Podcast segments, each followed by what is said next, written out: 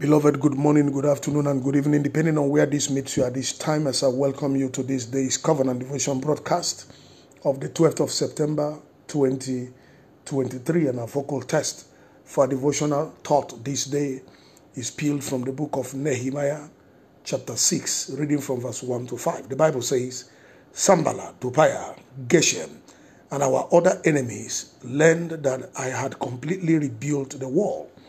All I lacked was hanging the doors in the gates. Then Sanballat and Geshem sent a message asking me to meet with them in one of the villages in Ono Valley.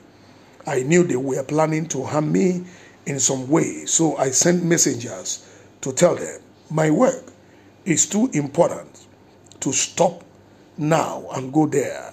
I can't afford to slow down the work just to visit with you. They invited me four times but each time I refused to go.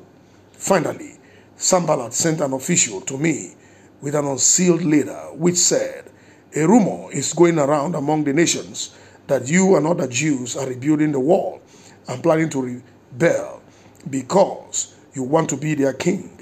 And Geshem says it is true. Pushing it beyond verse 5 is to emphasize to us from this scripture that the devil will never fold his hands to watch you succeed as a child of God. If you are not doing anything, if you are not succeeding, the devil will never bother about you. But the sign that you are doing something right, the sign that you are succeeding, the sign that you're on the path of heaven's ordination for your life is that the devil will attack. The devil will want to distract you. The devil will want to frustrate your effort and your work and to ensure that you derail and are destroyed.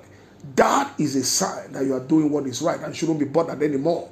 In fact, the devil will never send you a congratulatory message for doing what is right. It's a sign that you are on the path of destiny for your life fulfillment, coronation, and celebration. And so, when those challenges come again, don't get frustrated. Don't give up.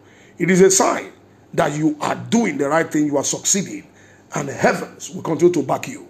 The children of God have things working for them according to his ordination. The devil will always attack God's children or at least try to distract them and derail them because of envy and hatred. Thus, every true believer doing great work for God is usually targeted by the devil and his cohorts to distract him or her and derail them towards destruction. The genuine believer's response to any satanic distraction and evil plot is a dedicated, total commitment to his or her assignment to God. In other words, a true believer must never expect a congratulatory message from the devil and his cohorts or team of detractors over the great job he or she is doing with obvious focused success and which they have recognized and are worried about in order to destroy but without success. And so, by this revelation from this scriptural passage, I step into the office of the prophet and I prophesy over your life and your destiny prayerfully and powerfully by the mighty unction of the Holy Spirit May you never lose focus or be distracted by the enemies and naysayers on your divine mandate and its successful conclusion in the name of Jesus. May your response to your detractors expose and deflate their wicked intentions against your divine mandate could progress in the name of Jesus. May you always be 10 steps ahead of your evil intent pursuers in the name of Jesus. May your enemies be worried to utter shame and defeat about your great job and success against their permutations in the name of Jesus. May the wisdom of heavens and discernment characterize your person, attitude, and response to every organized force of hell targeting your glory and your success in the name of Jesus. And so shall it be, for in Jesus' most wonderful name I've prophesied. Amen. I still remain Darlington Amadi, the lead pastor, New Revelation Baptist Church, number 8 Ashabi Cole Street. Agidingbi, Ikeja, Lagos, Nigeria.